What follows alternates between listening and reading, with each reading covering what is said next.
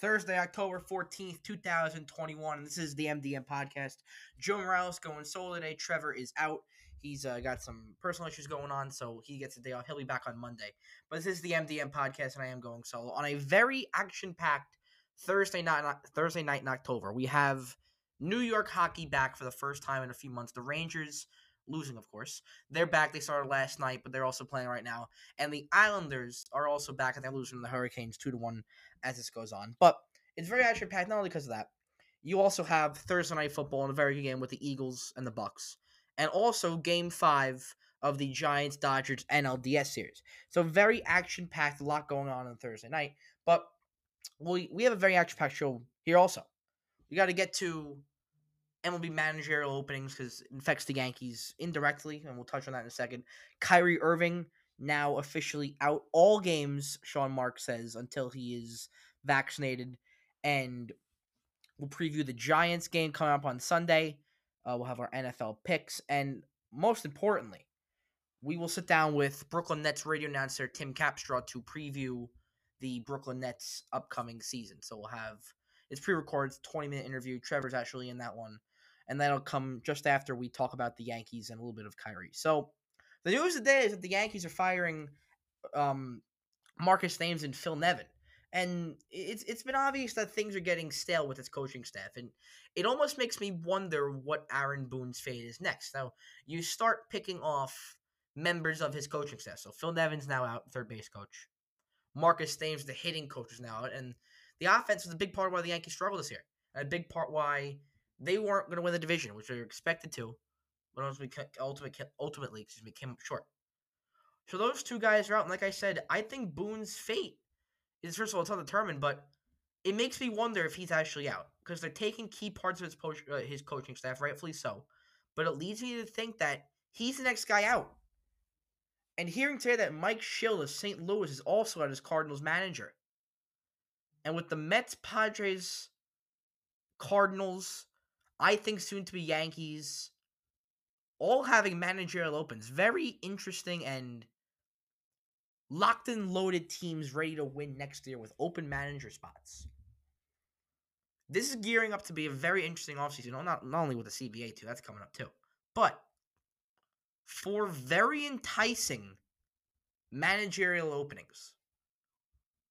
And I'll tie it in with the Yankees in a second. Don't get off track here. But when you hear out of Padres camp and out of Mets camp that they're looking at guys like Buck Showalter, like Ron Ron Washington, Bruce Bochy, and I suppose Mike Shildt will also be in on the Padres, Mets, and, and presumably Yankees job very soon.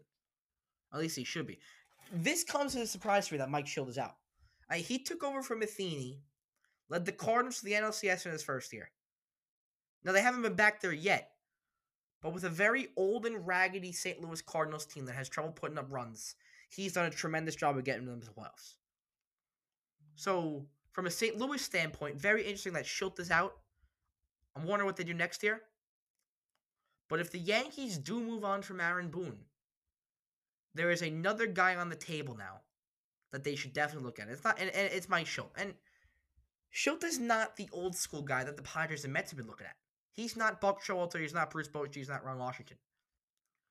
But the fact that those three guys are coming up in managerial conversations in 2021, first of all, it's a good thing. Anytime we shy away from analytics and move closer or move further away from it, it's a good thing. So hearing guys like Showalter, Washington, and Bochy are now back in the mix of things, it's good for the sport. Now, I have trouble believing that Buck Showalter will be hired in today's baseball game because, like I said, of analytics. But even the fact that he's being considered is very, very good.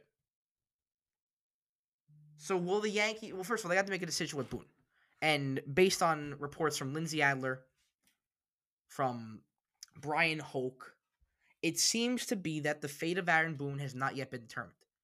With today's firings of Thames, Thames and Nevin, it leads me to believe Boone's next. And it's only a matter of time before they say they're not going to renew his contract. I have that gut feeling because of the moves they make today. And because the three old school guys I mentioned and Mike Shildt are available. all better managers than Aaron Boone.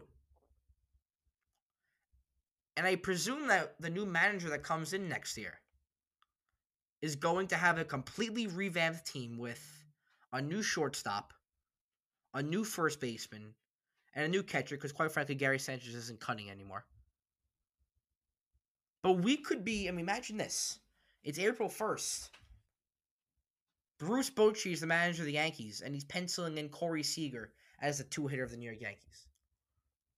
I mean, we're talking about a Yankee team that would look completely different in the matter of five months. And rightfully so. This team is built with a ton of flaws. Joey Gallo should not be a starting major league player on the Yankees. Maybe another team, not the Yankees. They already have too many guys like Joey Gallo. Giancarlo Stanton does it. If they keep Gary Sanchez, he does it. I don't think Gary Sanchez will be back next year, but just like him. Judge sometimes is like that, but he's not really. He's not really there yet. They have plenty of swing and miss. They have plenty of walks. Joey Gallo is not necess- he's not a necessity. I mean, I don't want to give away my Yankee pre- predictions because we have a show on that after the World Series is all wrapped up and all that.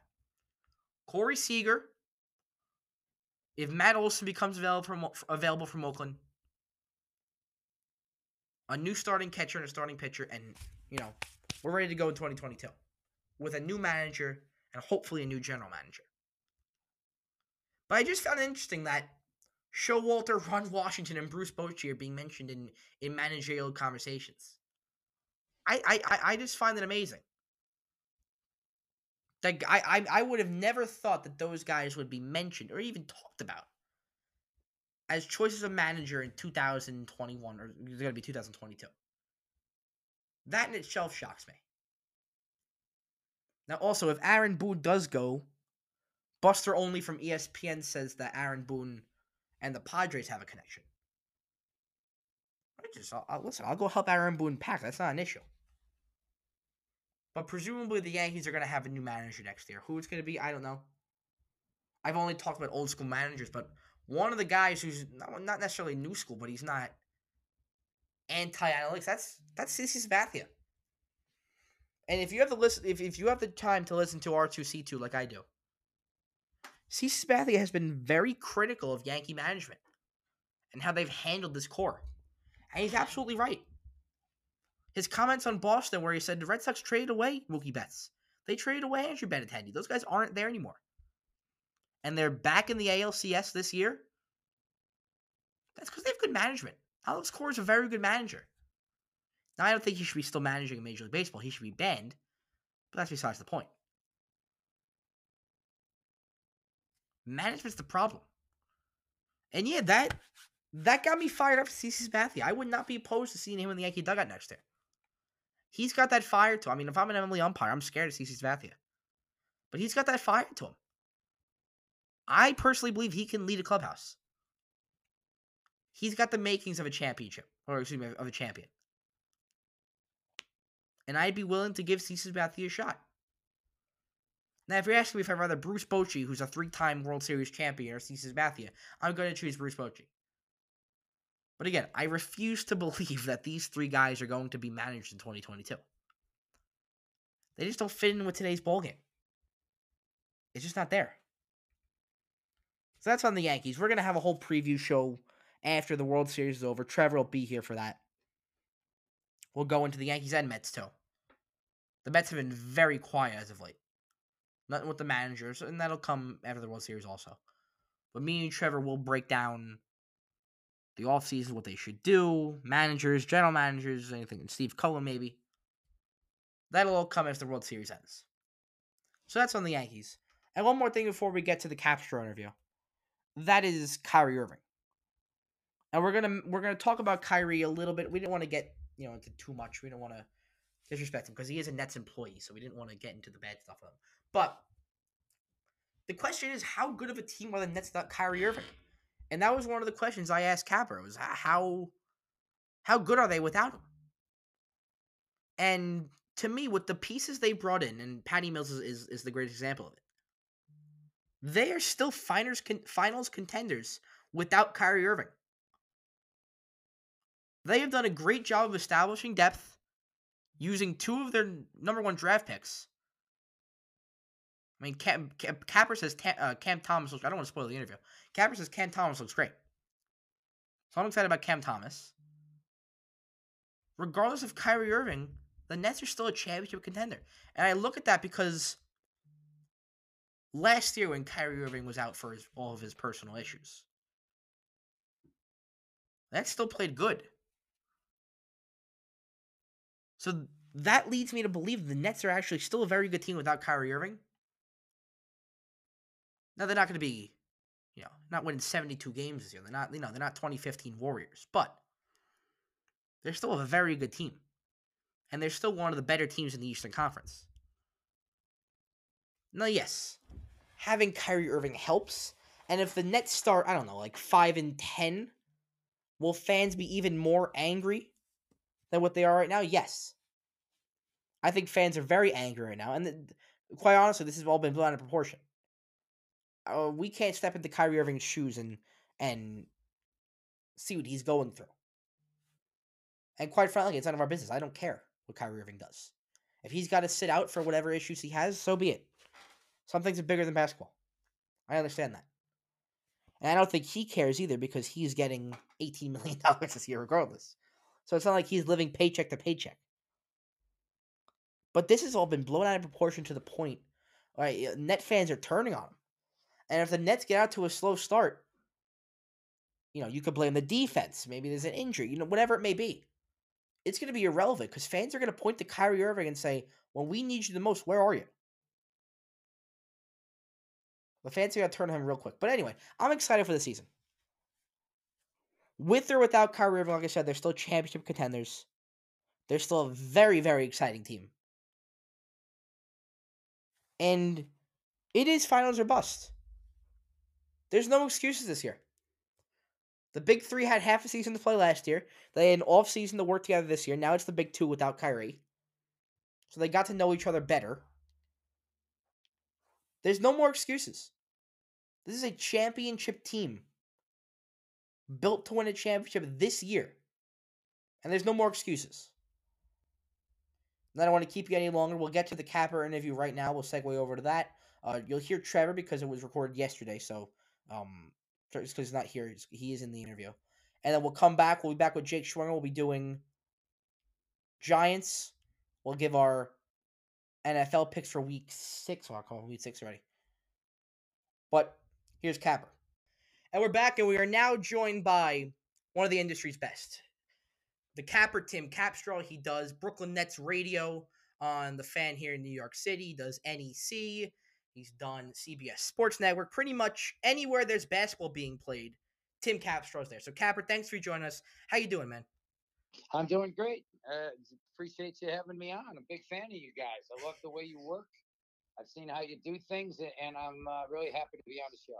Yeah. So, um, Capper, we're about a week out from Nets opening game, and a lot's going on with them. We'll we'll, st- we'll steer clear of the of the real heavy stuff, but I do want to you know, get into a little bit of how what's going on with Kyrie Irving. So we all know what's going on with him and whatnot. But Capper, how much of or, or how much is Kyrie's absence going to affect the Nets in the regular season? I think we all know that if they make to the playoffs without Kyrie Irving at home, it's not going to end well. But do you think they can pick up the slack without him in the regular season, win some games?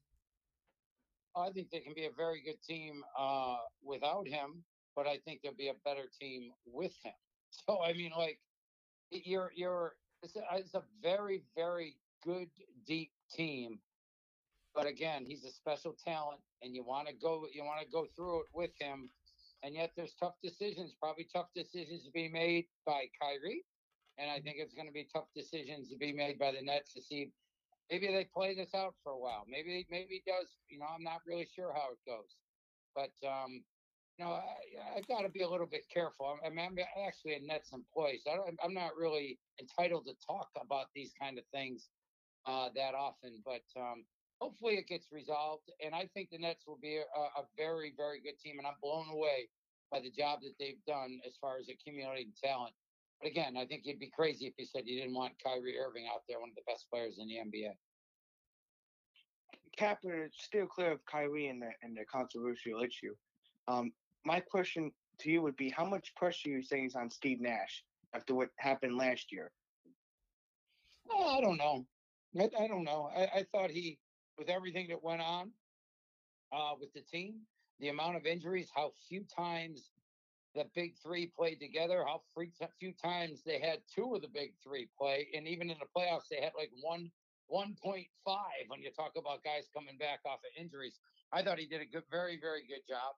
I, I, I his poise, his his class, his way he this his aura about him is so impressive. I think he's the right coach at the right time for this team. I'm sure, and I also saw him improve a lot. I, I don't, I, I, don't feel. I don't think he's kind of guy that pressure gets to that much. He's been an NBA uh, MVP. He's, he's been around. He's Steve Nash. He doesn't have to prove that much. Although I think he, you know, competitor in him want to do a great job and, and win an NBA championship. But again, I don't think I don't think he feels the stress. I don't, I don't think he's he's that kind of guy. He's a unifier. He's he's the class uh, personified. He, he really he's really got it. Capper with Kyrie out for majority of the day uh, with the games. Who do you think Steve Nash relies on and goes to in his absence? Who who who gets more playing time with Kyrie out now? Well, I think I think Patty Mills slipped. I don't necessarily think he necessarily slips into the starting lineup, but I think his minutes go up could slip into the lineup. I think uh, Jevon Carter, he's a two guard that can play that spot. A lot of wings. I, I, I there, there, there, there are bodies. Got Cam Thomas has looked good. I, there are, there are players.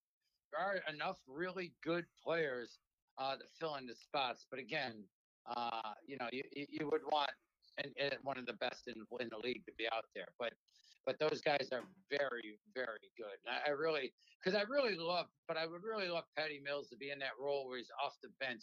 I've just watched him thrive in that in San Antonio. I watched how awesome he was in Australia, and I think he he really is going to provide a great great boost of energy in in that role. But he certainly could adjust uh, to starting also. If if you know, depending on the, there's a multitude of lineups that could occur for the Nets, so I don't need to go through all them. But he could be a person that starts. But uh, you know, there's a lot of bodies that can fill in and fill fill in that role, or what could could fill in that role. Cap, you talk about getting a lot of talent over the offseason. How do you feel Paul Millsap and Jevon Carter fit into this team or the oh, rotation?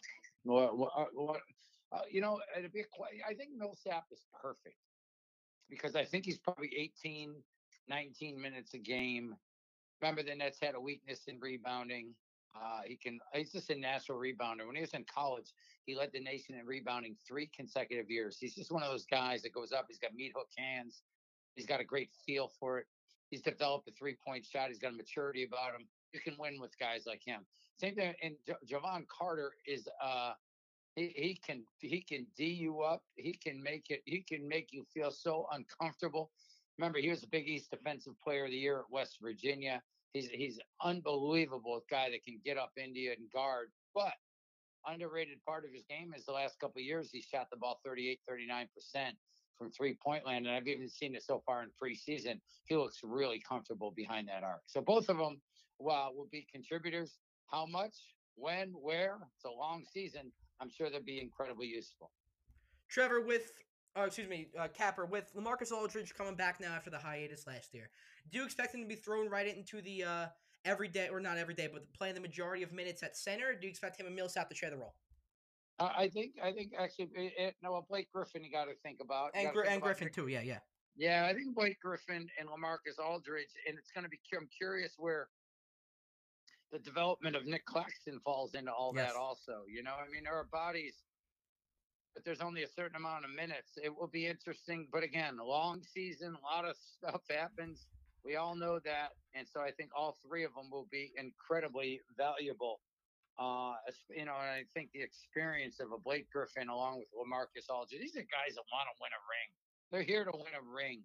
And uh, I, I, they, they are going to be really enjoyable to watch. And again, not a ton of pressure on them like they had earlier in their careers. They don't have to play the same amount of minutes. Uh, the roles are somewhat diminished, uh, lessened because of James Harden and Kevin Durant on the floor.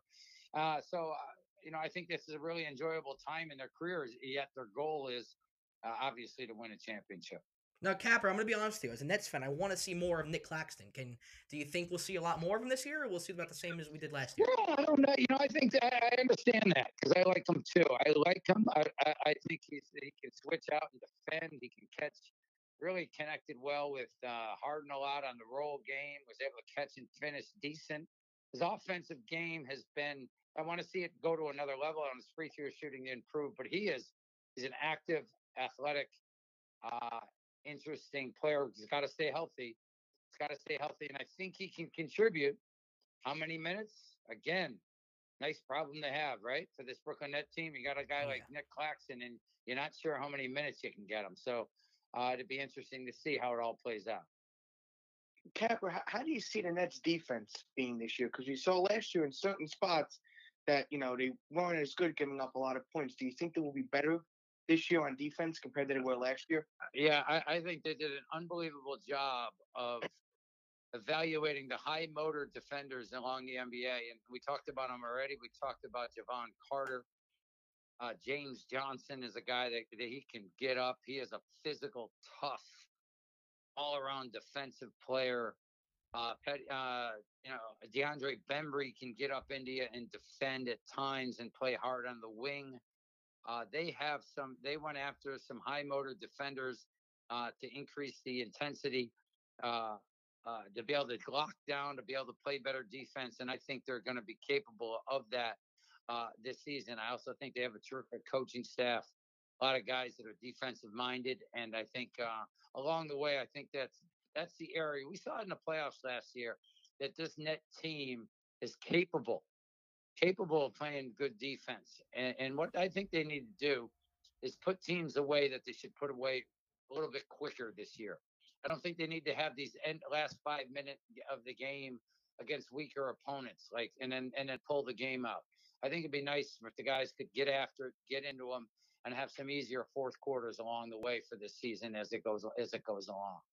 Now, Capper, on draft night, I was one of the many Net fans who was surprised that they used their first two uh, their two first round picks to draft rookie players. I thought they you know ship them out maybe for some veteran players, but Cam Thomas and Day'Ron Sharpe are on the team now. What role do you see them playing this year? Nice. Thomas is impressive, isn't he? I mean, he's a natural He's been great. natural born scorer. He can just light it up, man. He's just one of those guys that, you know, he, the ball is in his hands. He's, he's he knows how to score, knows how to get fouled, doesn't shy away from the big moment. He's fun.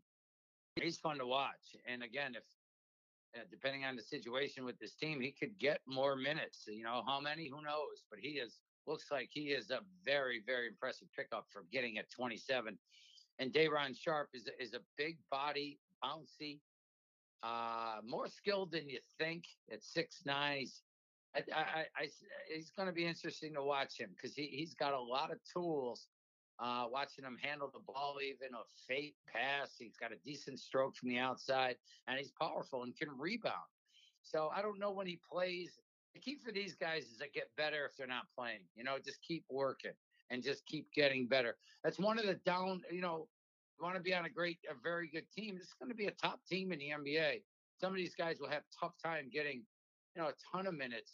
They've got to make every day count. You know, and really get their work in and get better, better every day, and then learn from these veterans. Cap, the Nets are a favorite to win the East and the, the championship will outright itself. Who do you see as the biggest challenge to the Nets in the East? Oh, Milwaukee, Milwaukee. I mean, uh, think about what you know. They're, they're first of all, they're good. I, I, I don't discredit what they did last year. I, I thought it was a legitimate, excellent championship, and I just think once you learn how to win like that, I, I think that's a big deal. I think it's a bigger deal than than than, than a lot of people think. You know, there's a psychological factor that they were able to overcome. Remember, the last couple years they had struggled in the playoffs. There's a lot of pressure on them this year, and they were able to overcome that. Giannis gets 51. We saw how Jrue Holiday, his his ability to uh, really improve teams that he's around. We even saw that as he went to the uh, Team USA in the Olympics. When he arrived, everything seemed to be better for that team, uh, certainly defensively, but just all around. Khris Middleton's developed into a quality player. They've got it going. They're really, really good and will be a, a formidable opponent. I mean, and let's play them in the opening game of the season. You don't want to take too much out of one game, but it'd be interesting to see uh, how these bodies match up on both of these rosters. Joe Morales, Trevor Markowski, talking with Nets broadcaster Tim Capstraw, and Trevor, or excuse me, and Capper. Um, the Nets lost a few guys in free agency, and the biggest one is Spencer Dinwiddie in the signing trade with Washington. Capper, do you see the Nets as deep as they were last year, or do you see more more um less lesser options for Steve Nash off the bench this year? No, I think they got more. I think they got more. I think they're deeper. I think they've got they understood their weaknesses now and they plugged the holes very effectively. They got defenders, uh, defenders that can shoot the ball, toughness, high character guys. You even get the return of Lamarcus Aldridge. You get a Paul Millsap in there. You get Patty Mills. Come on, eh, you can't do a better job than they have done. This five-year transformation of this franchise since Sean Marks has been here is something that they're going to do. They're going to break books about. And and, and, and Capper, all this with the with the cap constraints too this offseason. Yeah, uh, yeah. They, the way they operate, the way they've remember when he took over the job, they didn't even have draft picks. The Celtics had all their draft picks. Talk about figuring it out and and just just an impressive and amazing job that they have done. It, it's I'm really proud to be a part of the organization, you know, and just watch this thing develop. I mean, but a lot of things still got, you know, I say, well, they're favored, you know, they're favored. That doesn't mean, you know, like they're favored. You have the biggest percentage in the league, but, you know, it's like you against the field. I, I don't know that they're better than, you know what I mean? I, I don't know that they're a, a 40% chance to win it. Maybe they're a 35 to 40% chance to win it. There's still an awful lot of factors. You talk, we talked about Milwaukee. There's probably another team that's going to surprise you in the East, or maybe two or three. Maybe Miami is better than you think. You know, if it steps up even more, Atlanta takes another step. Uh, I don't know. And then you go out west. You know, you, you know who, who knows what the Lakers are going to do out there? How how good could they be? It's really that's going to be an intriguing team because I, I love the pieces, but I, I, don't know how the puzzle fits in so, at some of the times. And uh, and yet, any team that has LeBron James and Anthony Davis, man, come on. And then then you put Russell Westbrook to carry the load to through an 82 game season. They're going to be uh, they're going to be more than more than formidable. That's for sure. And it's amazing they don't even talk about Phoenix because they they get to the finals They've got a good young roster, and you know, and then Utah. But I don't. You just go up and down. The league is great. The league is great. The Nets are really, really good, and I just can't wait to get going. Cap, you touched about how the Nets' big three didn't play that much together last year, and that was because of injury. How concerned, you know, should Net fans be entering the season about injuries or the health of the team? I don't know. I mean, I just think you have to anticipate that things aren't going to be perfect no matter what. Because it, it, wasn't just the Nets last year. You noticed it more because if you're a Nets fan and they had stars, but up and down the league, there, you know, injuries are part of of this. It's a grueling, long season, and and stuff happens. You know, and the injuries seem to seem to be a big part of it. So I think you've got to be able to weather that. That's why the depth and just getting through the the 82 game season and, and trying to be in, in, good shape after it is, is so important. And uh, I think that's why the Nets have built themselves for all those nights where it's not perfect.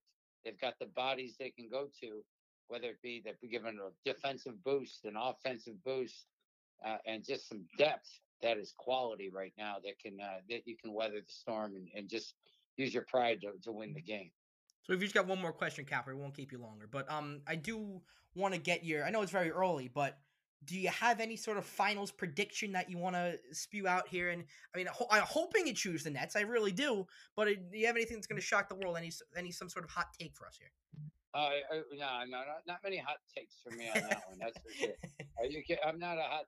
Uh, no, I can be a hot take guy at times, but I, I, I just no. I think the Nets uh, again if everybody is saying that they're, they're one of the teams that are they're, they're team that's most favored to i mean what a job that's all you can do right now is put yourself in position to have success and that's what the nets have done now we still got to do it and there's a lot of work to be done, and there's it, it, it's it's not easy, but they have done an unbelievable job, and they deserve to be. If you're going to pick one team, uh, they would be the one you would favor the most. But again, a lot of things have to break right. You have to be the fortune has to be there, and you have to get there. Uh, and uh, I think the Nets got an opportunity for that. But again, you, you, you, got to be fortunate also. Capper, I'm really hoping this is the year. I mean, I have not had good luck with my sports teams. The Yankees are terrible. The Rangers are going to be terrible. The Giants are sitting here at one and four. Everyone's hurt. They're terrible. The Nets are my to keep me sane, Capper. The Nets are my only team that's at least close to a championship, and I, I need it, Capper. I need it. But uh, Trevor's got one more question for you. Uh, uh, Joe, let the team know that. Please Joe do. Morales Please do. Tell- tell them- is- is- Tell is- them Joe Morales from Manalapan ha- need, needs a championship. Ah, listen, I'll, if I get a chance, I'll let them know. That'll go over well. Yeah, yeah, that'd be great. Cap, last question. Would you say it's championship or bust for the Nets this year? I don't know. I, I think you all just want to put yourself in position. You know, you want to have a roster that can be right there to have a chance. I think that's when it's exciting, and I think that's what the Nets have. I, I, I think I think the goal is obviously the championship, and I think if they don't get it, they'll be disappointed. Bust, I think, is too strong a word. I think it'd be, you know, but put yourself in position again uh, to go after it again, because sometimes things aren't perfect, and you got to fight through it. And and uh, but but I, I think I think they have a really uh, great team and they got a great opportunity, and I can't wait to watch them. And fans should really enjoy the quality, you know, quality of play, the quality of people, and the quality of the job that's been done there is It is so impressive to me.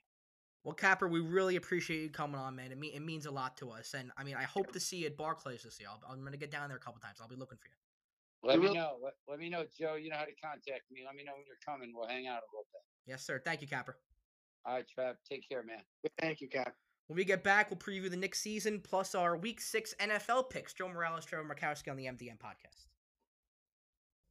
Okay, we're back in the present. The interview has concluded, and I would like to thank uh, the capper, Tim Capstraw, for taking time out of his very busy schedule with the Brooklyn Nets season coming up to answer me and Trevor's questions and get some very insightful stuff in the upcoming Nets season. And I am now joined by Jake Schwinger, who did fill in for Trevor a little bit over the summer.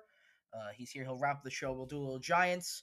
We'll have our picks, and I have Trevor's picks that he sent in to me via text, so we'll do that towards the back end. But what we'll do real quick is preview the Giants' upcoming game this week against the Rams. I mean, zero expectations whatsoever. This, this is a game they're going to lose. But, I mean, when you look back to last Sunday, losing about half their roster to injuries. I mean, Jones with a concussion on the helmet, the helmet hitting the red zone. Glennon took over, didn't do much. He's on track to play Sunday, so that's good news. Giants are one and four in the red zone on Sunday. That's besides the point. Maybe we'll touch on that a bit later. But to continue on, Barkley sprained his ankle after stepping on a defender. Kenny Golladay uh, hurts hurts his knee. Joe, Joe, at, Joe, at this point, at this point with Barkley, it's, it's, it's just unlucky. I mean, the guy, the guy takes a blind step and he rolls, he rolls his ankle. It, it, it, it's honestly unfortunate for the guy. It's- uh, the injury just keeps piling up for the Giants. It, I mean, the Galladay injury, we had no clue about it until they uh, moved Daniel Jones out, and the, the Jones thing was horrific to see, but uh, he's uh, hopefully going to play this week. He's on track to. He's, he's, he's, he's on track to. I, I hope I hope I hope he plays this week. But I I, I have this feeling that uh, that uh, Jones this week is probably gonna have one of those like really tough games against the Rams. He'll be sacked a few times. He'll fumble a few times this week. Maybe throw an interception. He might come back down to earth against the Huh. Rams. this. No, no, this game to me, this game to me is over right now. It, it's over before it started. But on Barkley for a second, I understand it's unlucky, but at some point you got to cut your ties to this guy. He's coming up on, uh, on is his fourth year. He's had one healthy season. The guy's never on the field. In today's NFL, I'm not paying a running back. This offseason, he he could take a hike. I'm not paying him. Uh, that's a decision that the Giants are gonna have to make. Obviously, I mean, I'm hoping that he'll stay. If they do decide to sign him, that obviously will stay right now. It's, uh, I, I don't really know when the Giants go from here. You gotta see when Barkley returns and uh, how how he returns from the, the All right, so we we've seen him five games now back from his ACL injury. Has he been helpful at all? Let me ask you that. The answer is no.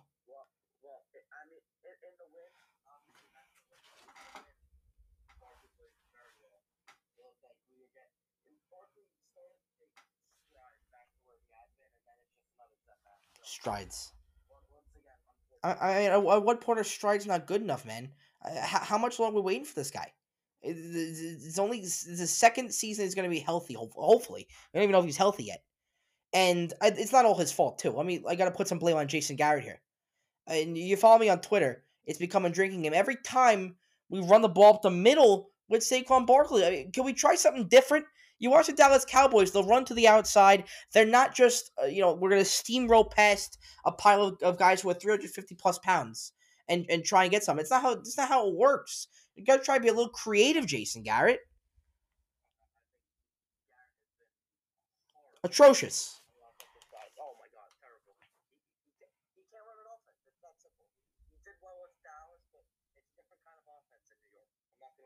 Yeah. And this goes back to the incompetence in the front office when they cannot locate a problem that is in plain sight. Right now, the the problem the, the blame's on the coaching staff. I know you like to defend Garrett and and and Judge. It's on them right now. If the Giants were any sort of competent, they'd be out the door right now. They wouldn't. They wouldn't be coaching the team right now. I mean, bo- both me and you predicted that the Giants would have ten wins. Uh, I don't. I, I from what I look dumb now. for what their schedule is. Oh I, I, I'd be surprised if they maybe win four games. I mean, I mean, look, look at the schedule coming up. You got the Rams. They're not winning that. Panthers is a tough game. Chiefs, they're not winning. Are are are? No, they're home. They are. Not, they're not beating the Chiefs. They're not beating the Raiders. They're not beating the Bucs.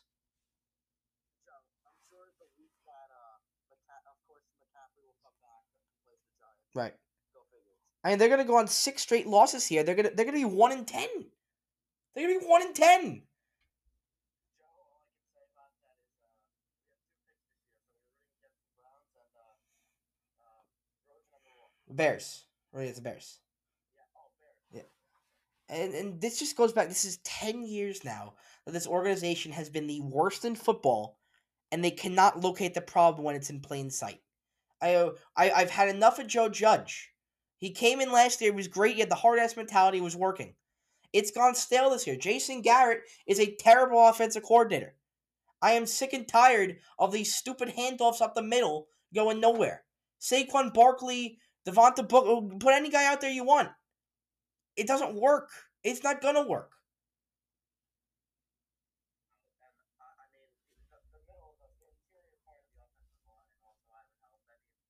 Uh, uh, uh, but But but all I get yes, but but also on Sunday without Andrew Thomas, they they didn't stand a chance. They didn't stand a chance. He's the worst. He he's the he's the worst offensive lineman in football. He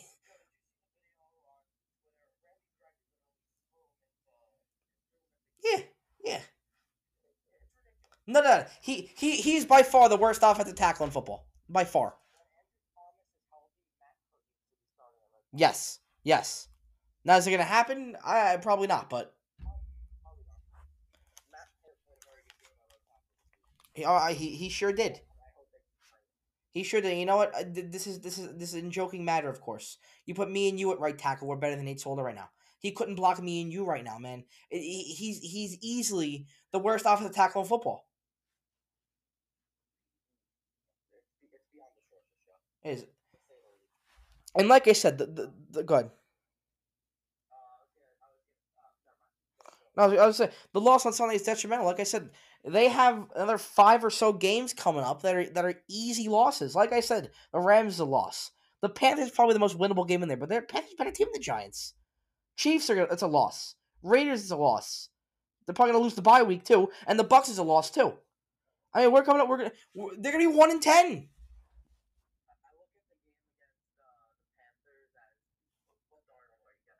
That's the uh, that is the only game that's that's somewhat winnable. Right. Right. Now, well, they, they, they won that game with Houston without McCaffrey. I give them that. Yeah, but that's against Houston.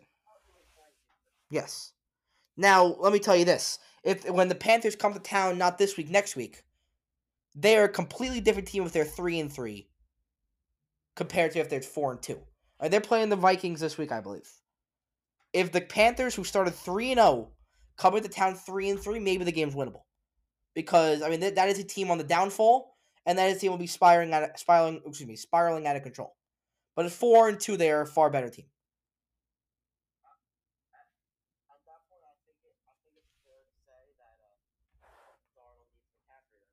Yeah. No, I, I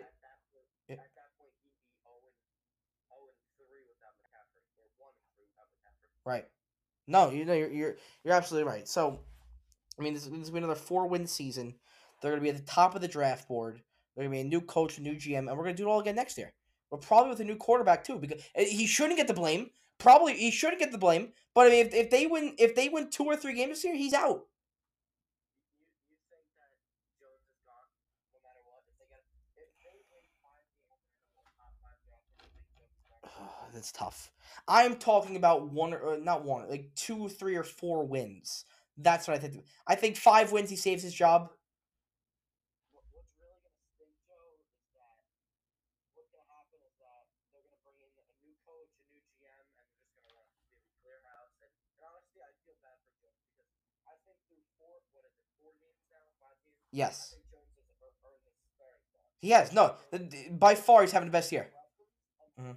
Jones has gotten the weapons. Uh, he's just improved everywhere in the game. He, you know, the turnovers, he completely changed. Right. No, he's looked terrific. I I still blame this style of offense on Jason Garrett though. Like I mentioned, I mentioned it earlier, kind of under my breath, that they went one and four in the red zone on Sunday. Jason Garrett has the most stale offense inside the red zone. I've, eh, they're the most boring team to watch on offense, and they have such exciting pieces too. Have you watched the Chiefs? I know I don't heard the Chiefs, but have you? Did you see what the Chiefs call on the goal line? They, they're motioning four guys at one time. There's forty different sides, and then they're throwing a little flip pass to the. They're, they're trying to help. Eric Bieniemy is a very creative man. Evan. Engram. Oh yeah, I was gonna, I was gonna. Oh god, gonna lose my mind.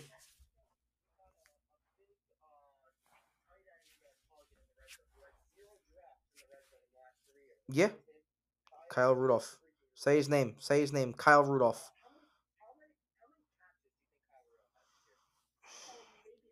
Maybe five or ten. Yeah.